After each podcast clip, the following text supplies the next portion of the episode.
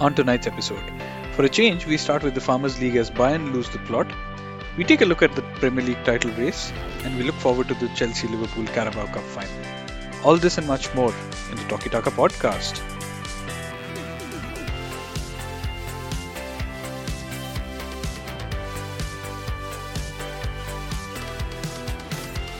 Hello, listeners. Welcome to the latest edition of the Talkie Taka podcast. We have a relatively diverse panel today two United fans, one Liverpool fan, and one Chelsea fan. That's basically the diversity we can bring to you in terms of club support. Um, so that's fully on display here. Uh, we have Ashwin, we have uh, RK, and we have Radhaji. Hello, boys. How have you been? We haven't talked in a while, and a lot of things have been happening around the world of football including Bayern Munich not being top of the Bundesliga. I think we have to give Ashwin a 10 minute session where he can explain to us mortals how this has happened and why it's not a farmers league, etc. etc. But yeah, uh, starting with uh, Radhaji. Radhaji, what's your talkie point? Yeah, I'm going to leave the. Uh, I think we, we haven't caught up in a couple of weeks, so Leverkusen Bayern was going to be mine, but Darwin Núñez stole the show for me. Uh, that goal that he scored against one on one with the keeper, two on one with the keeper, and uh, decides to chip a keeper who's standing fully upright. Uh, just, I mean, that guy is hard to understand. It just uh, gets uh, gets everybody's heart in their mouth all the time. But superb finish. Uh, just nobody could have hit it better than he did. Uh, so yeah, just typical Darwin when you he does things the weird way. An amazing goal uh, got us running on a, in a tricky game against Brentford. Uh, he's actually in some good form, although he's not stopped missing. He's in some decent form overall. So yeah, good for him. And I hope he keeps coming up with these. So Darwin is my talking moment. Yeah, I never thought I would say this, but the way you explained it to me, it reminded me of a Salman Khan dialogue, which said, uh, which says, "मैं दिल में आता हूँ, समझ में नहीं आता." So exact Darwin Núñez is, is exactly the same thing. You can't understand him. You can just feel his expressions and his chipping of standing up keepers. It, it, that that's I don't know why that reminded me of Lord Bendtner. for some reason. I think that, that that dialogue is very applicable to him also. But I think it was it was a good goal. Like let's let's give credit to Darwin for that. Yeah, yeah, he's evolving, as Darwin said. Anyway, RK, uh, what's your talkie point? A lot of good results uh, this weekend from a United point of view. One of them was uh, Wolves Spurs. So I think that's the Talkie Taka jinx working against Spurs. We picked up Spurs last, uh, you know, in the last part, saying that they're going to finish top four favorites for top four. Great positivity, resilience, and all. And uh, you know, there you go. Spurs end up losing to Wolves. Uh, I found uh, so my talkie moment of the week is this: uh, the the Wolves' second goal. It was a very uh, you know old-fashioned counter, especially Pedro Neto's very very high pace is my talkie moment the way that he sprints and I think the person trying to catch up with him was also seemed pretty fast. But Neto ended up outsprinting him, cutting the ball back, and uh, there's Joe Gomez running in at almost full pelt, and he blasts the ball in. I think that's that's a great, uh, you know, very very one-dimensional, old-fashioned counter goal, and that takes my moment of the week. Yeah, and next is Ashwin. Ashwin, what's your talkie point? Yeah, I think I think for me it has to be um, uh, the non-Premier League related as is usually the case. Uh, so Bayern losing the plot versus uh, Leverkusen initially, followed by Lazio, followed by Bochum. So I think it's not the best time to be a Bayern Bayern Munich fan. It's not a not the best time to be a um, a Tuchel supporter also because he has had these moments even at Chelsea, and Swaggy will probably vouch for that. Uh, I think what this this has meant is that uh, Leverkusen are deservedly at, at, the top of the Bundesliga. And I was reading this uh, stat. I think it was before the Leverkusen game, um, and everyone was like, "Oh, Leverkusen have this really good chance of winning the league." Uh, um, and Bayern actually have the most number of points as the second place team in the Bundesliga up till the Bayern Leverkusen game. Uh, Leverkusen game. It's not the case anymore because Bayern have lost one more game. Uh, but Bayern were, you know, getting in the points, but they lost to Leverkusen. Uh, so it's uh, set up like a, a, set up a really nice next 11 12 games where Leverkusen actually have a chance to win the win the Bundesliga which Dortmund frustratingly did not do last time out. Yeah, it's okay. We can. We don't care who slays the beast as long as the beast gets slayed. So, or the crops get farmed or whatever the correct metaphor is. Uh, my talking point is uh, not Premier League related. There's there isn't much that happened. Chelsea drew a game. Arcade feels like that should be my talking point, uh, but I, I'll refrain from that. Uh, Rangers being top of the Scottish Premiership is something which is surprising, and um, they're two points. Uh, they've got a two points lead over Celtic, so that's that's something interesting. Um, but yeah, let's let's explore this uh, Bayern Bayer thing a bit more. And Ashwin, obviously, as our resident Bundesliga expert, we want to come to you about this. But before we do, like this is what happens: you you take Kane and you put him against Coman. So so Coman has never lost a league title in his career. He every season he's been the champion. Kane has never won a trophy in his career. One of the streaks was going to end. It's like Undertaker versus Undertaker 21-0. And Spurs, Spurs always wins, or Spurs And- always loses. Like, and even then, if you look at it, Kane was scoring shitloads of goals. Everything was fine. What did Tuchel do? He went out and bought another Spurs player. And as soon as Eric Dier enters the Bayern locker room, they've lost three games. They've started dropping points. Now Tuchel's job is at risk. And yeah, so homage to Ab, who's not here today. But uh, yeah, you add too many Spurs players and the place goes to shit. Ashwin, You what's know, happening? uh, Why this- is this happening? you know, this this uh, you know reminds me of our Germany trip. Uh, you know, a few years back where we had gone for Oktoberfest, and uh, you know we ended up breaking the ice with a German couple, and they were Hamburg fans, and uh, obviously we all started bitching about Munich in Munich, uh, and you know where they were saying that the whole of Germany hates them. So I can imagine how how happy the rest of Germany would be feeling right now. Yeah, I mean, it's one of those things, right? Like Man United is probably the most loved and the most hated teams in in England as well. So I think it uh, it comes with the fact that Bayern Munich obviously win everything there is to win domestically. Um, this season has been a funny one because obviously with Harry Kane um, signing, everyone thought that you know the the Bundesliga is a given. Of course, they they they struggled last season with Nagelsmann, um, and and then you know won the title towards the very end with Tuchel coming in. Uh, but this season has been a really funny one because uh, Sane, Coman, and Kane have otherwise been really good, and Kane has been scoring a lot of goals. But Leverkusen have just been so much better. Like they they were my uh, team of the year when we did the awards as well. Um, Javi has really really brought in something really new uh, to that Leverkusen team. Uh, don't forget, two years back they were almost on the verge of relegation. Um, so I think uh, credit goes to Javi a lot. Uh, the organization um, that, um, oh sorry, I said Javi. I meant Javi, Xabi Alonso, not Javi. Um, the organization, uh, the the the field of play, the way they dictate the game, everything is just is just top notch, and it comes with the fact that Javi himself was such a organized player, and he could like make everything tick. In terms of Bayern, I think I think I still would argue they're going through this rough patch. Uh, they've lost back to back to back games. Uh, there are a lot of negative rumblings coming out from the Bayern camp. In fact, I think two days back, um, there were some rumors that Kane is not happy with how he's being played. Now, like all of these things come up when things are not really going your way. I still feel that Bayern would come back. Whether they can close that eight eight point gap, I don't know. I hope they don't, but I still feel that you know Tuchel hasn't done as bad a job as people are saying that they he has.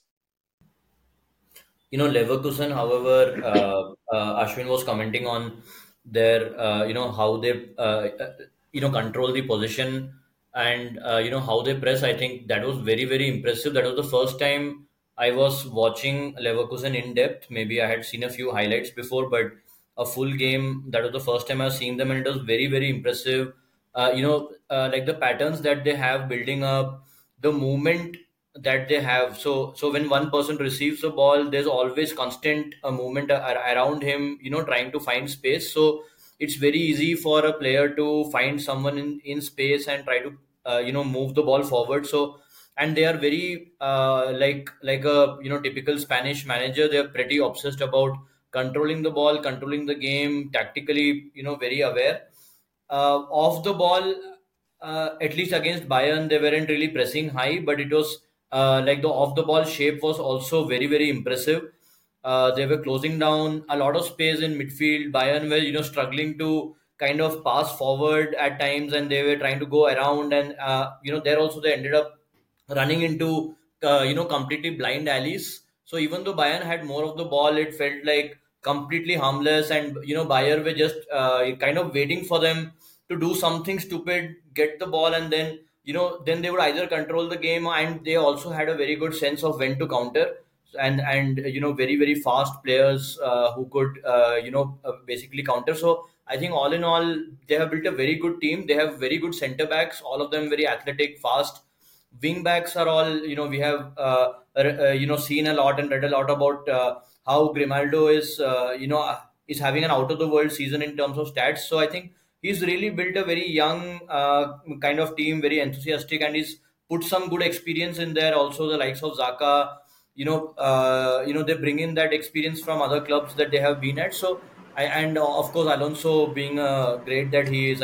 so somehow they have found that uh, you know great blend. Uh, so I think uh, Alonso all set for Liverpool then probably the way that he's going. Yeah. So I was I was just the most impressive thing about this entire game was that it was such men versus boys kind of stuff in the entire game.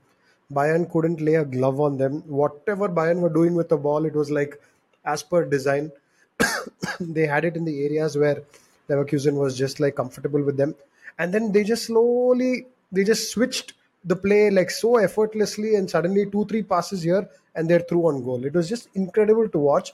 You just dismantled Bayern. It wasn't a counter-attacking performance. It wasn't like a sit back, absorb pressure, and then hit them on the break at all. It was just so controlled and dominant. That was the shocking part to me.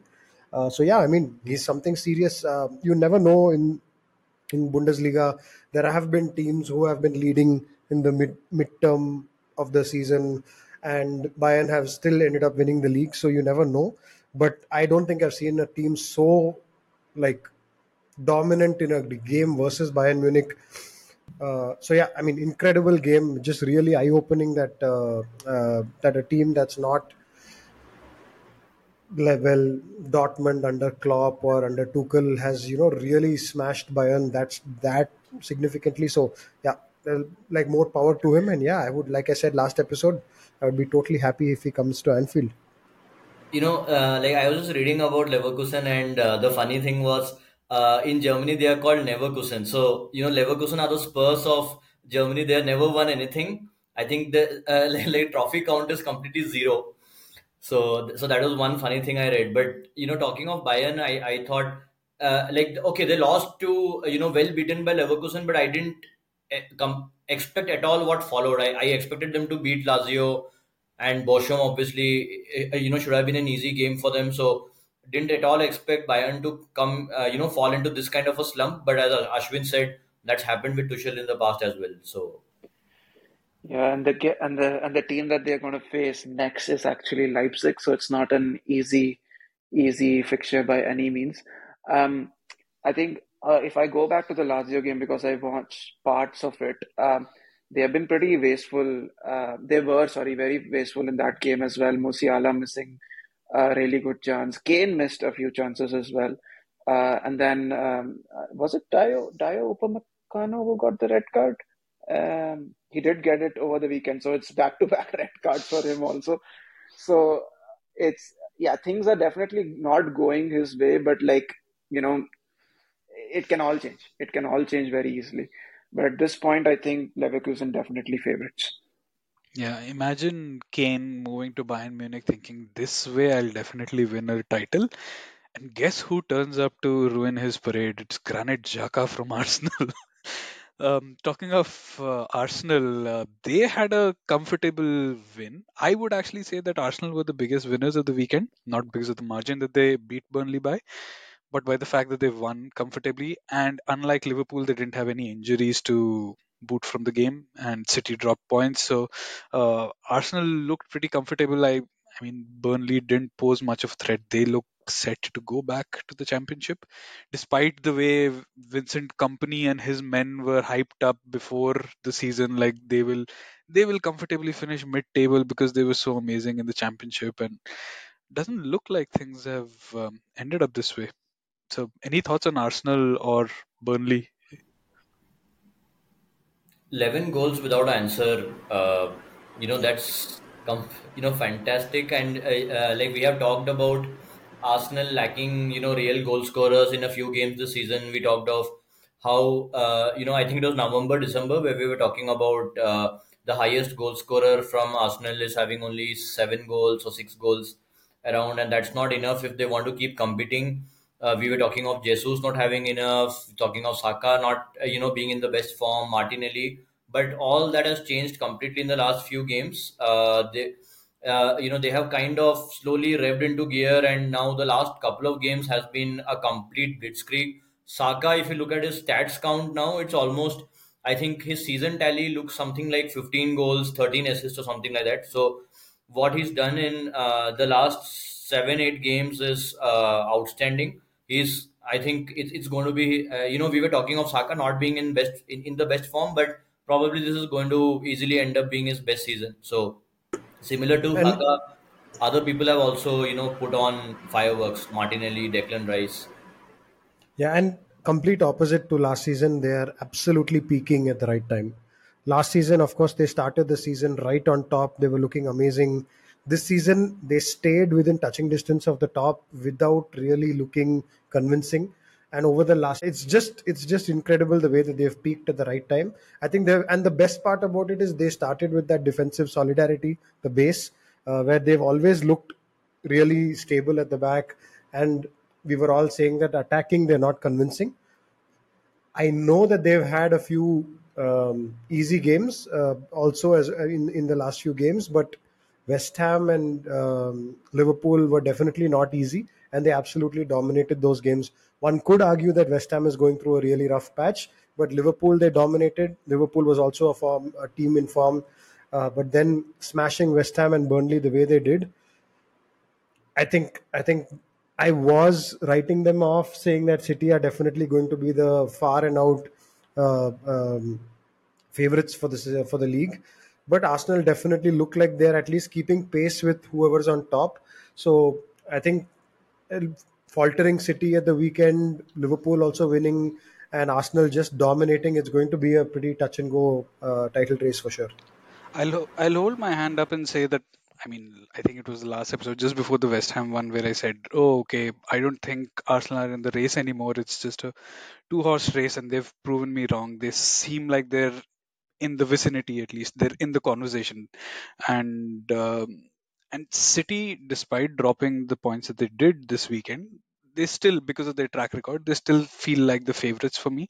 That okay, regardless of what's happening at Arsenal, what's happening at Liverpool, uh, City is a juggernaut that you cannot break. Okay, maybe there will be an odd draw here or there, but to me, it still feels like okay, this is still City's to lose. It would have to take some more of these occurrences for something like this to happen. Um, we we had a very good performance by Disasi where he controlled Haaland so that Haaland basically didn't really have a good game but how many of these games will we end up mm, having during the season where City draw a blank and end up having to rely on Rodri, just like the Champions League final, just like the reverse fixture in, earlier in the season as well. So I I do agree that Arsenal are in the conversation, but it still feels like the Avengers are still out for blood. Swag, you you talked of Disasi controlling Haaland, but uh, Haaland ended up having 1.82 xg. So You know, No, it you was just to a. control them, and even then they produce almost two xg by a single player. So that shows There was how no. tough There was no control. Haaland absolutely had should have had a hat trick. There's no two ways about it. There were two two headed chances which I can't believe.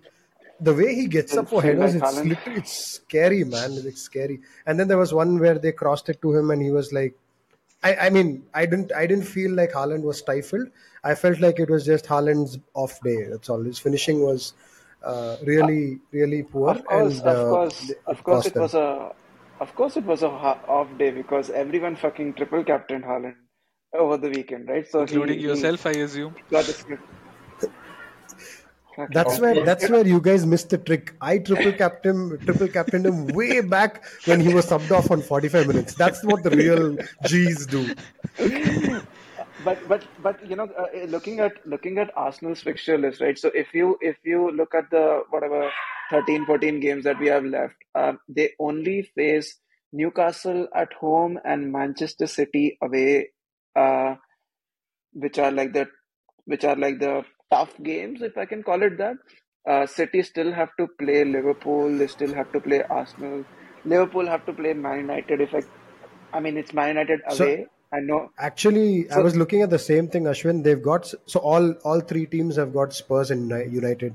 So Spurs and United are going to be potential kingmakers in this. And the the other interesting thing is City uh, play both teams. So Arsenal and Liverpool, of course, are done, but City play both teams. So there's a real like exciting uh, uh, few fixtures coming up. I, I think Newcastle and Aston Villa aside, I'm keeping them aside for now. Spurs and United, I think, are tricky. United because of generally the form that they're in, they're they're able to score goals. And Spurs, you never know what's going to happen. So those two, I think, are also tricky fixtures. Yeah, I, I think the good thing is a lot of these away games are now become tough, so it's it's not easy. Uh, I think Arsenal have already gone to Villa Park and lost, but you know those kind of grounds are not at all easy to go. So whoever has has still to go to Newcastle, still to go to Villa Park, I think those kind of places are is it's going to be pretty tough. Even Brighton at times. I think uh, Newcastle and Villa are proving to be very blow hot, blow cold this season. Like Villa seem to be on a downward spiral right now. Okay, they they won this weekend, but it doesn't feel like they, they're as convincing as they were before when they actually ended up being like one point or two points from the top of the table. Uh, but yeah, I, I agree with Radha that this combination of Spurs and United will probably end up um, deciding the title the way it goes.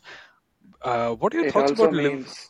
Sorry, go ahead. it also means we it also means we are fucked if we have to play all these teams, right? Like let's not let's not uh, if if they want to like um, depend on United to win the title, uh, good luck to them. You know, just just because we were talking of strikers, uh, talking of Haaland and uh, Watkins. So because we missed last week's pod, I wanted to mention Haaland's uh, finishes against Everton. That was very typical, you know, Highland goals.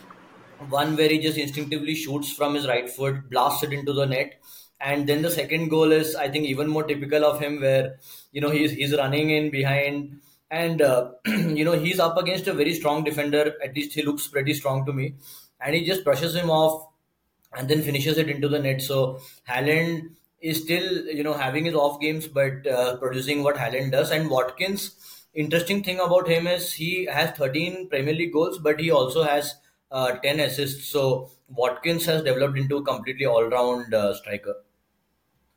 Yeah, Wat- Watkins will be cursing his luck because the moment he becomes this complete finisher and complete forward for perfect for Southgate's England, uh, Toney comes back and starts scoring and assisting.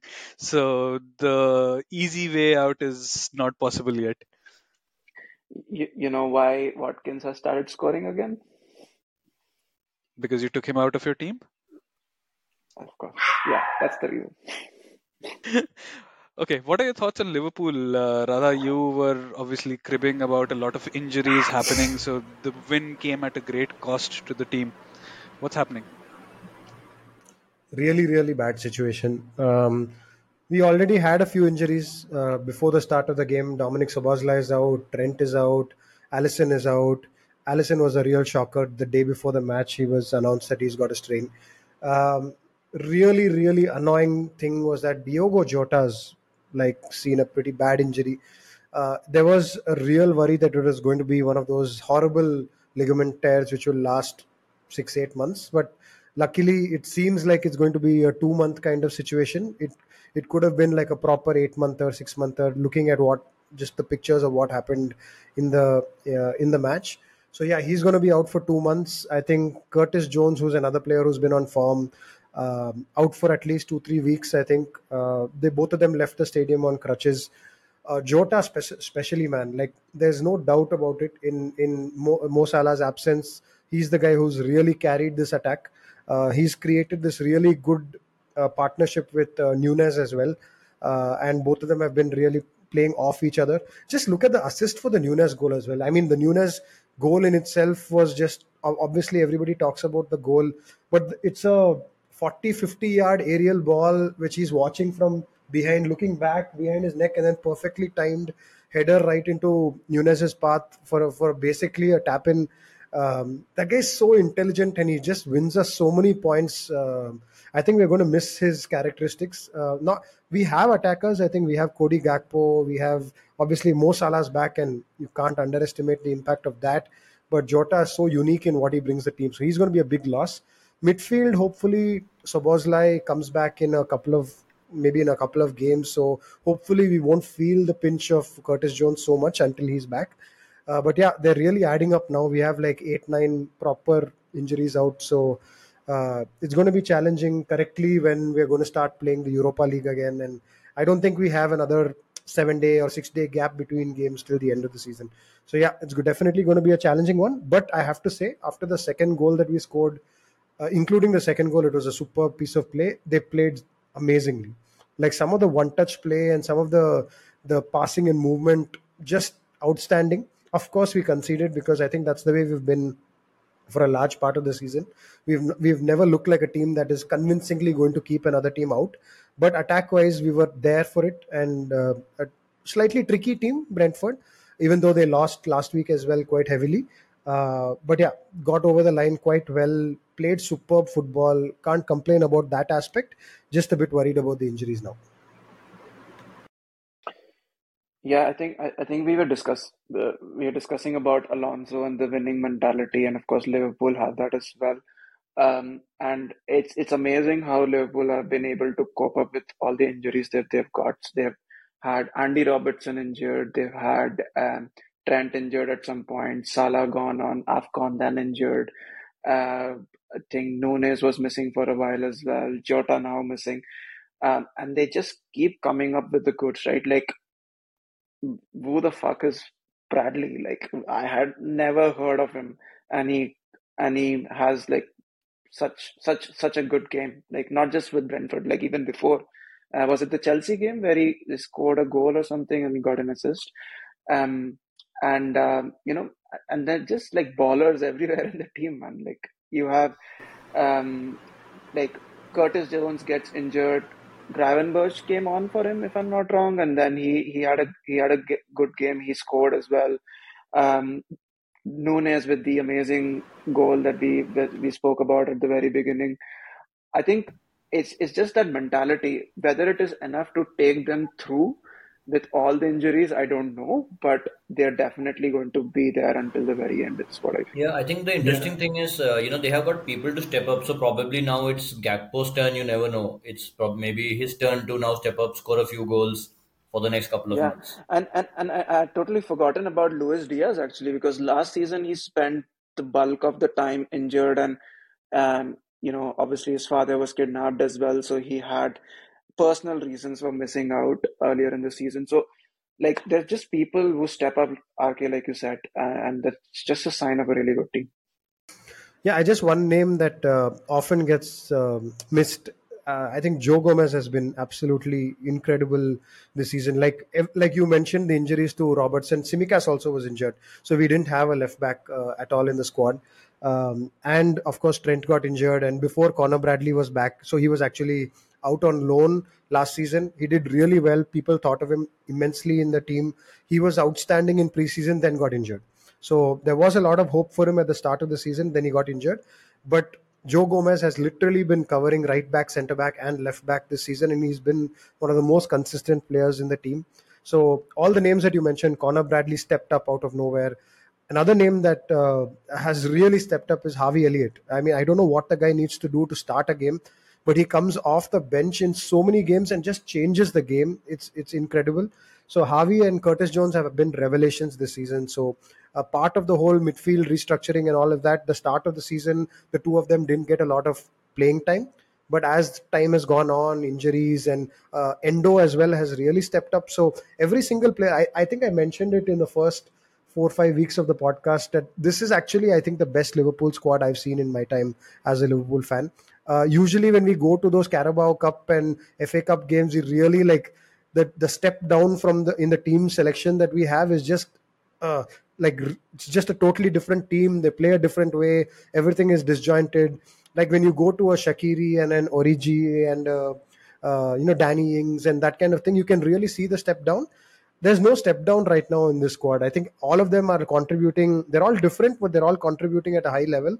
So yeah, superb squad, superb mentality. Of course, they've shown it a few times this season.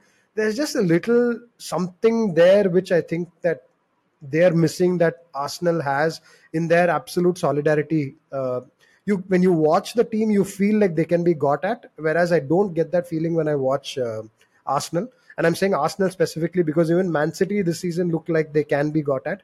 Arsenal actually look like the one who's most dependable when it comes to a defensive stability point of view this season.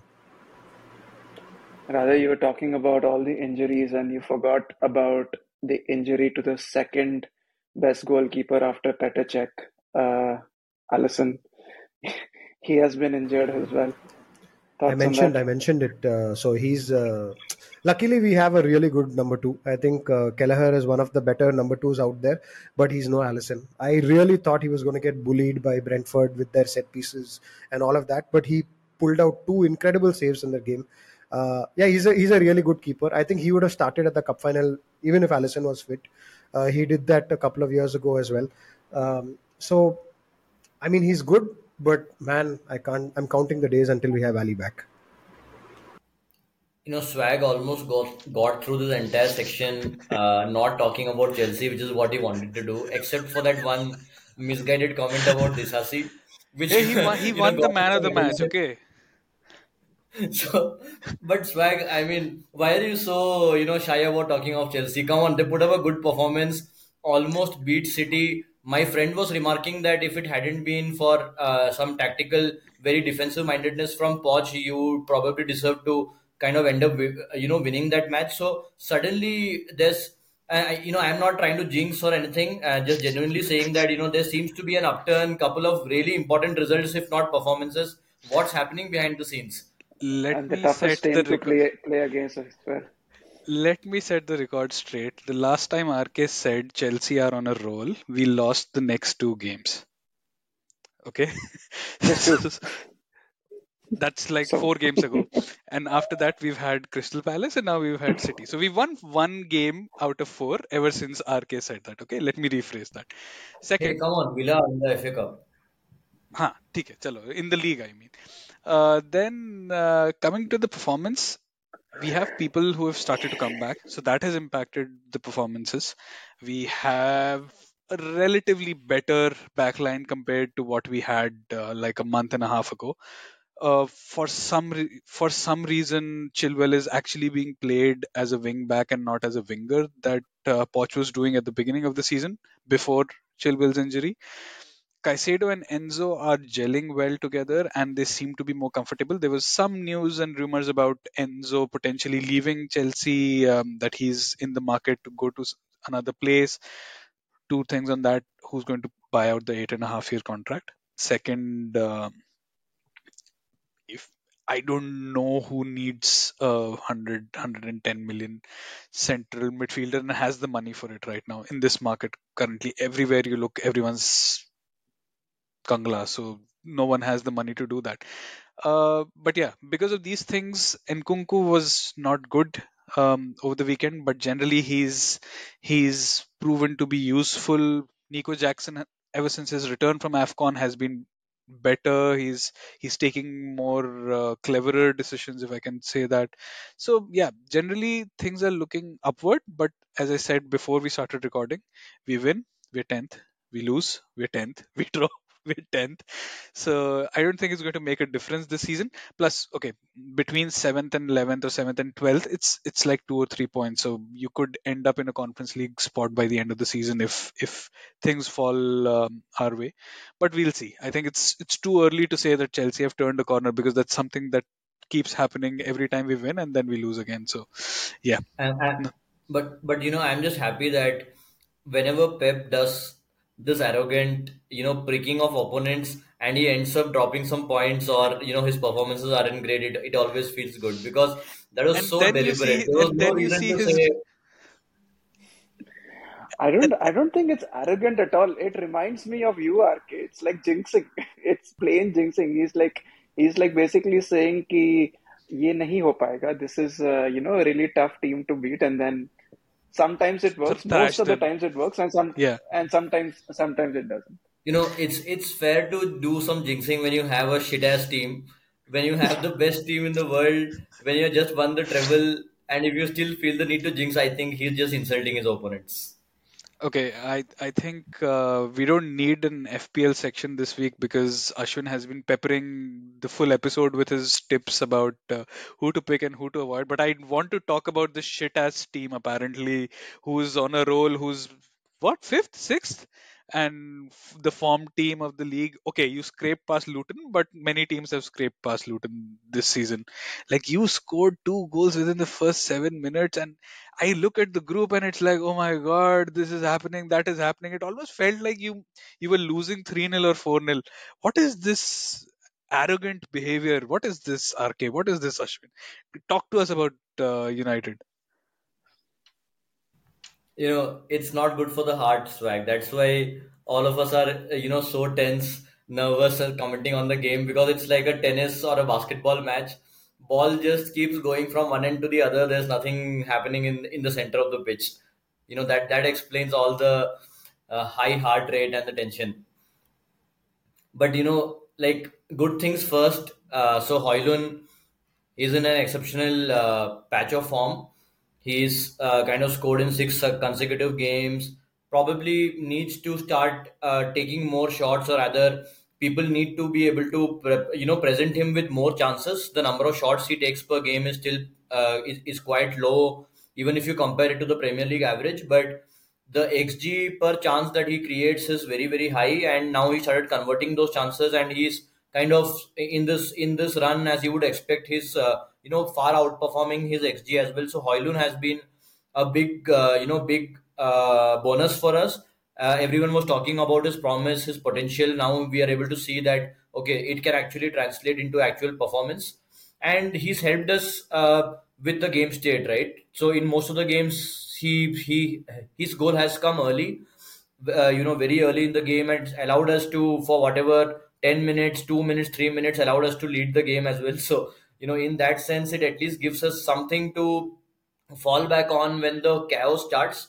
But you know even though we end up scoring one goal two goals it doesn't really help because we whatever happens we come back into this uh, complete you know uh, boxing match slugfest whatever you call it uh, you know where we lose all control and it becomes very chaotic. So i think that's that's the you know pain of the united fans right now. They want to see a team who's able to control the game especially when the game state helps them. But the team is either unwilling to or uh, you know not uh, prepared to kind of control the game so i think we talked about it in a lot of detail yesterday after the game but yeah that's that's why you see us ranting so Ah, Yeah, I think, see, uh, ultimately it comes down to luck as well, right? I think apart from the West Ham game where I won't say we were dominant because we West Ham still had more shots on target than us. Aside from that game, every game has been so close and like it could have gone either way. So the Luton game as well, it like I pinged in the group midway through the game that it felt like playing prime Barca because they were just like playing around us and like um, we did have the chances, we did not take them.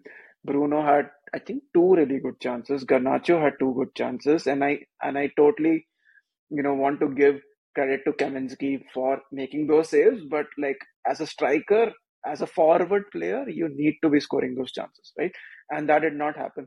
Um, Højlund, I think, obviously is has hit a purple patch, so that is great. The second goal that Højlund scores, people th- people thought it was a deflection, but if you watch it in slow motion, he actually chests the ball into the goal. So that just shows how confident he is right now. And so I think that is one positive. As far as negatives are concerned, there are many because the set piece problem, I don't think it's going anywhere. Like maybe not so much in this particular game, but in general, we haven't been really good with set pieces. The midfield is so porous, it's like walking past a water curtain, if I can call it that. Like people just pass through. It's like, you know, Ajo, ye goal just score. Like it, it is it is that easy sometimes. And then I mean we are, we are not the best when it comes to ending the games also. Um, you know, post the 60 minute mark, I, our players are so tired, and Ten Hag refuses to make some substitution. I know RK and I have this uh, bone of contention around uh, Rashford, but I think it does come down to the manager to take him off if he's not performing well. Uh, and we have a lot of players who just refuse to track back when it matters. Rashford being one of them, Bruno at times does that as well. Scott McTominay, I don't know what he does. Uh, but there are a lot of holes in this team that needs to be filled and that's why we feel that going forward this is not sustainable and we'll end up losing yeah you know those uh, talking of those off the ball problems uh, one thing that struck me i was reading about casemiro was uh, in this season premier league he's yeah, the second highest player who's been uh, you know dribbled past per 90 so the top of the list is jensen from brentford then it's casemiro then it's I think Trent Alexander Arnold is also somewhere up there. He's been dribbled past 2.65 times every 90 minutes, but probably you can expect that because he's a wing. He you know he's a wing back. He he has wingers who are constantly trying to get past him. But Casemiro is you know second highest on that list this season, and you know that shows how isolated he sometimes gets where he needs to make lunging tackles. It also shows how past his prime he has been in almost all the games, uh, you know, right through the season and Bruno is also, you know, in that list. So Bruno gets dribbled past 1.92 times per 90. So he's also somewhere in the top bracket of people, you know, who, uh, you know, people are just running past. So it shows the kind of shape that United have off the ball. I was uh, talking to you guys yesterday on the group and remarking that I see good patterns when we have the ball. So for me, the lack of control is not completely uh, you know something which is not being coached when like whenever we have players who put their foot down and try to pass like Dalot or you have Kobbie Mainoo you know or or uh, you know Garnacho when people want to pass around we see some good patterns developing uh, you know we saw it when Lisandro was there but the problem is we have some players who you know are the Pareto of you know when you try, uh, like see the number of times we lose the ball 80 90% you will see Bruno Rashford Casemiro are the ones who you know keep losing the ball. So there are people who are you know obsessed about playing a direct style of football, and I think the problem with the manager is that he encourages that. You know, he encourages them to play direct style of football. So we don't know when to control the game, and and, and, and you know once we lose the ball, I, I think that is the part where I'm concerned about the coaching because the shape is bad, the organization is poor, players kind of drop deep, they're not close to players, you know, opposition players, and we end up you know winning the ball back only in our own box. So that's that's very concerning for me. Yeah all that I is mean, fine. All that is fine. Last four games top of the league in the form table manchester united is right up there with arsenal uh, well ahead of spurs and uh, aston villa who are the direct competition for the top four so if there's so many problems and this is how the results are coming in, I wonder how it will be when they actually start playing well. yeah so I mean on that this is the first time after the opening game of the season that we have had a GD of plus one. so that just goes to show how well we have been playing, and uh, also uh, Doesn't we have finally matter. outscored Doesn't matter. I think the Luton in the league. I think the Invincibles So had a goal difference of plus 15 or 20 if I if I remember correctly. So um, yeah, that is doesn't matter that you're plus 15 1 right times now. more than what we have right now. Yeah, But that's anyway, that's that's how goal differences work. You multiply them. anyways, I, I, I just wanted to also touch base upon some of the uh, changes that have been happening behind the scenes. Um, I, I think we have spent the best part, at least I have spent the best part of last year discussing about the Glazer ownership um, and everything. I, I, I think um, I think Ineos are definitely not uh, being you know you know beating around the bush with this. They we've seen a lot of lot of uh, news coming on with Dan Ashworth from Newcastle potentially being hired, uh, Omar Berrada from Man City already hired, and then the Southampton guy whose name I now forget. So it's something that we have been asking for ages to have like a proper structure in place. Um, it will hopefully sign uh, stop signings like fucking Antony and like I don't know like Angel Di Maria and like whatever. Um, so You, you I'm you're really basically looking able to to how two that. signings from last four years. Imagine. No, to be fair, to I be can, fair, I even a can, I can. I can give you more. I can give you more. Like you No, to be fair, even a signing like even a signing like um, uh, Casemiro, right? Like as good of a player he was and is and was last season, he's probably not the kind of guy that you would imagine like a team who's building for the future, who's just got a brand new coach. Um, he's not the kind of guy you would expect to sign as part in the start of a new project. Uh, so that's that's one type of signing, perhaps that. And even I'm waiting to see the proof of the pudding. Definitely, the, the definitely want to see how um, it pans out. But you would imagine, like the one like Ashwin mentioned, I, I think Antony is a is a reflection of the extra responsibility and power that Ten Hag has in recruitment, which also is a flaw and a defect. And the second thing is the reactionary kind of signings when things go bad, right? Like, which is what Casemiro ended up. I mean, he solved a lot of problems, but he was a reactionary kind of signing as well. So, uh, those two things are typically what you want to avoid when you have a good structure in place. So, they are good examples, I think, of the kind of season, kind of signings that we shouldn't see going forward for United. and, and fucking Mason Mount, give us our money back, Swagat. Like, what's with that? Goods once sold know, will not take not be taken back, particularly if they were Especially if Dude, if what is what is what is up with him? Where is he? Apparently back in March, which means Oh, he's he's still going to be injured. Okay. season. By the way, not hearing a lot of chat from the Chelsea boys on uh, Kai Havertz seems to be doing some good stuff at Arsenal now, scoring some important goals, assisting. Uh, so yeah, suddenly everything's gone quiet in the whole Kai Havertz trolling. There's, there's a reason Why do you think is Ab isn't Ab there? isn't on the show right now. yeah, you know, you know, if you search Havertz on the WhatsApp group, you won't find it from up for a long, long time now. Otherwise, every Arsenal game he would come and you know mention his name.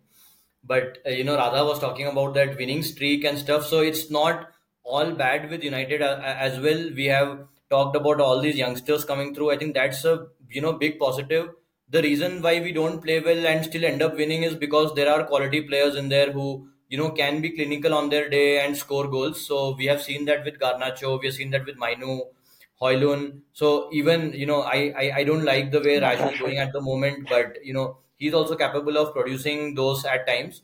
So I mean, you know that's the reason uh, why we have been able to win uh, like certain games. Whenever we put our foot down, we have those 15 20 minute spells where we are also able to play well. So you know it, it's not a completely uh, you know it- it's it's not completely bad news. I, I still believe that Ten Hag has the coaching ability to turn this around and maybe you know make us a better team but uh, they, they need to stop uh, harassing us and you know uh, like all the heart attacks that they make us go through in a game so I, I i think that itself united fans will be highly having a lot of gratitude if they stop that I think the other thing that is helping is obviously one game a week. Um, i- with the way Ten Hag wants us to play, if we were in Europa or Champions League or like whatever, or any cup competition, I think we would have lost more games in the league. Okay. Talking of cup competition, Radhaji, the final awaits Chelsea versus Liverpool. The Carling slash EFL slash whatever cup it is now because it seems to change on a weekly basis. Um, you do have some injuries as you mentioned, but uh, I don't think anyone will say I'm jinxing if I say that Liverpool are still favourites to win this. Uh, win this final, it would take an out of our skin performance by Chelsea, something similar to what what we did against City, like be there, stay in the game, and potentially get lucky with a goal or two. And that's the only way I see Chelsea winning this. I think the City game is a good way for Chelsea to get into that um, final. Uh, it gives them the kind of belief that they can go toe to toe with a good team and potentially surprise them as well. Um, everybody knows that they have the players and the talent, so they can always come up with something on on the day. They've not been doing so if the last experience of playing a good big team was the Liverpool game, I think that would have put them in a pretty negative spot because I think Liverpool were just utterly dominant uh, that day against uh, against Chelsea. Um, from our point of view, I think we're uh, the Arsenal result aside, not the result, but the Arsenal performance aside, we have been playing well. Uh, we've scored uh, a lot of goals, and we still have that attacking intent and attacking uh, like clinical attacking, counter attacking thing in us. And Mo Salah coming back is huge. So yeah, I think we we should be confident as well because we are playing well. And I know we have injuries, but uh, we still have a good uh, squad of players. Like I was saying earlier, people are stepping in and doing the job. Um, Chelsea, I think both teams will go into that final with a reasonable amount of confidence. So hopefully, it's a better game than some of the other finals that we've been seeing from these two teams. I'm happy of the the four two that we had was a great game to watch. Uh, I can't do another nil nil shitty penalty shootout thing again. So yeah, ho- hoping it's a good game, and uh, here's hoping for a Liverpool win. I, another reason why I want a Liverpool win, by the way, just sign off uh, a trophy nice and early so that they can plan that postseason uh, parade. I don't care if it's if the Carabao is the only thing that we win.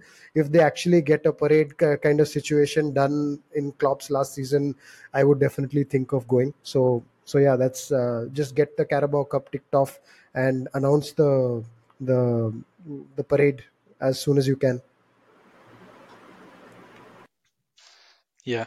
Uh, in in talking of the league, uh, Arsenal versus Newcastle seems to me to be an interesting game to look forward to. Newcastle, as we mentioned, have been blowing hot and cold, and but on their day they can turn it on. And Arsenal coming into this with in this rich vein of form. Um, another good challenge for Arsenal's title ambitions. If they come through this unscathed, I think you you would have to definitely consider them part of the race and in the thick of things basically because liverpool will obviously not be playing. So at least on paper you would see that the gap has reduced uh, between liverpool and arsenal. So yeah. I think that's that's one of the games to look forward to.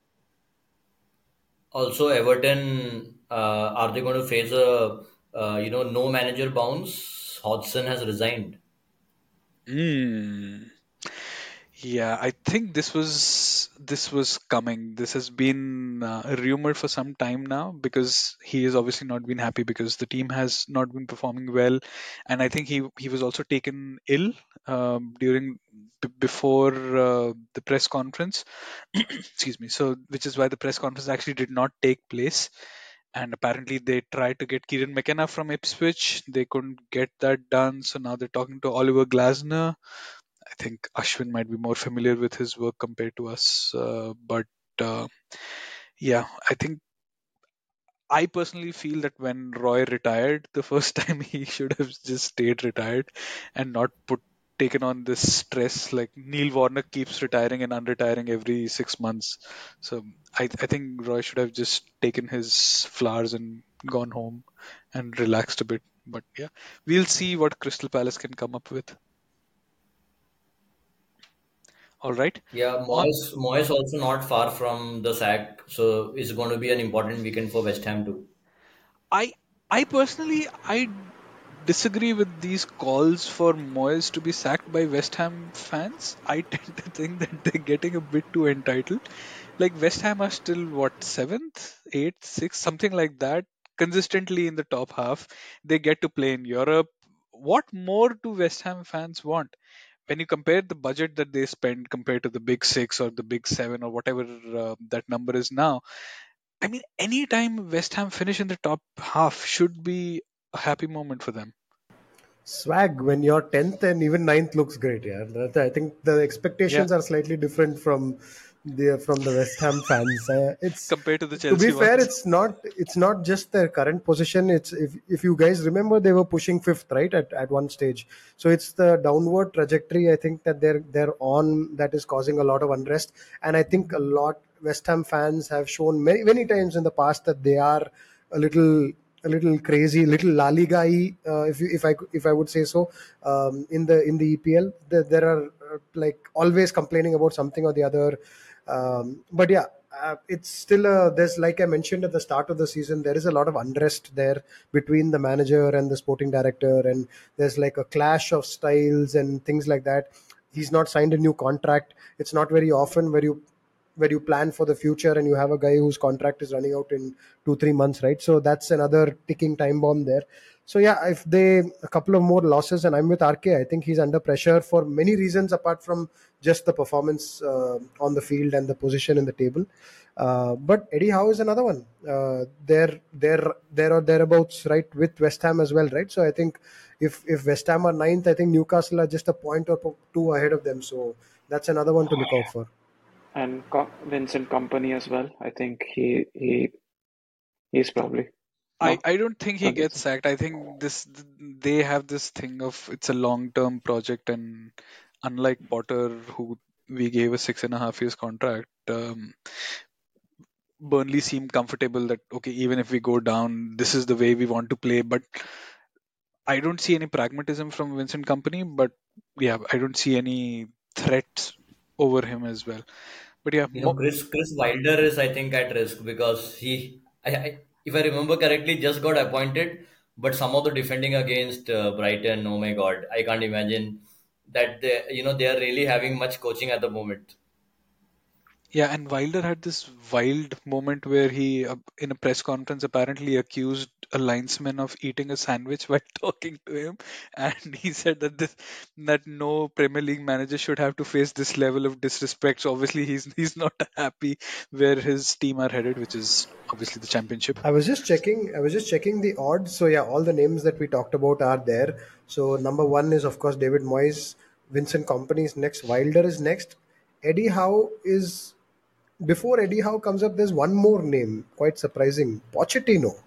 Comes Interesting. with the turf, I guess. I mean, as long as you're employed by Chelsea and your name is not Emma Hayes, you're always up for the ch- up for the chopping block, I guess. Yeah, we'll see. We'll see who is the next domino to fall after Roy Hodgson. Uh, but uh, for the time being, I think we'll close this episode here, listeners. And uh, when we see each other next time, Radhaji or me, one of us would be really happy. We'll see who that one is. On that note, bye bye.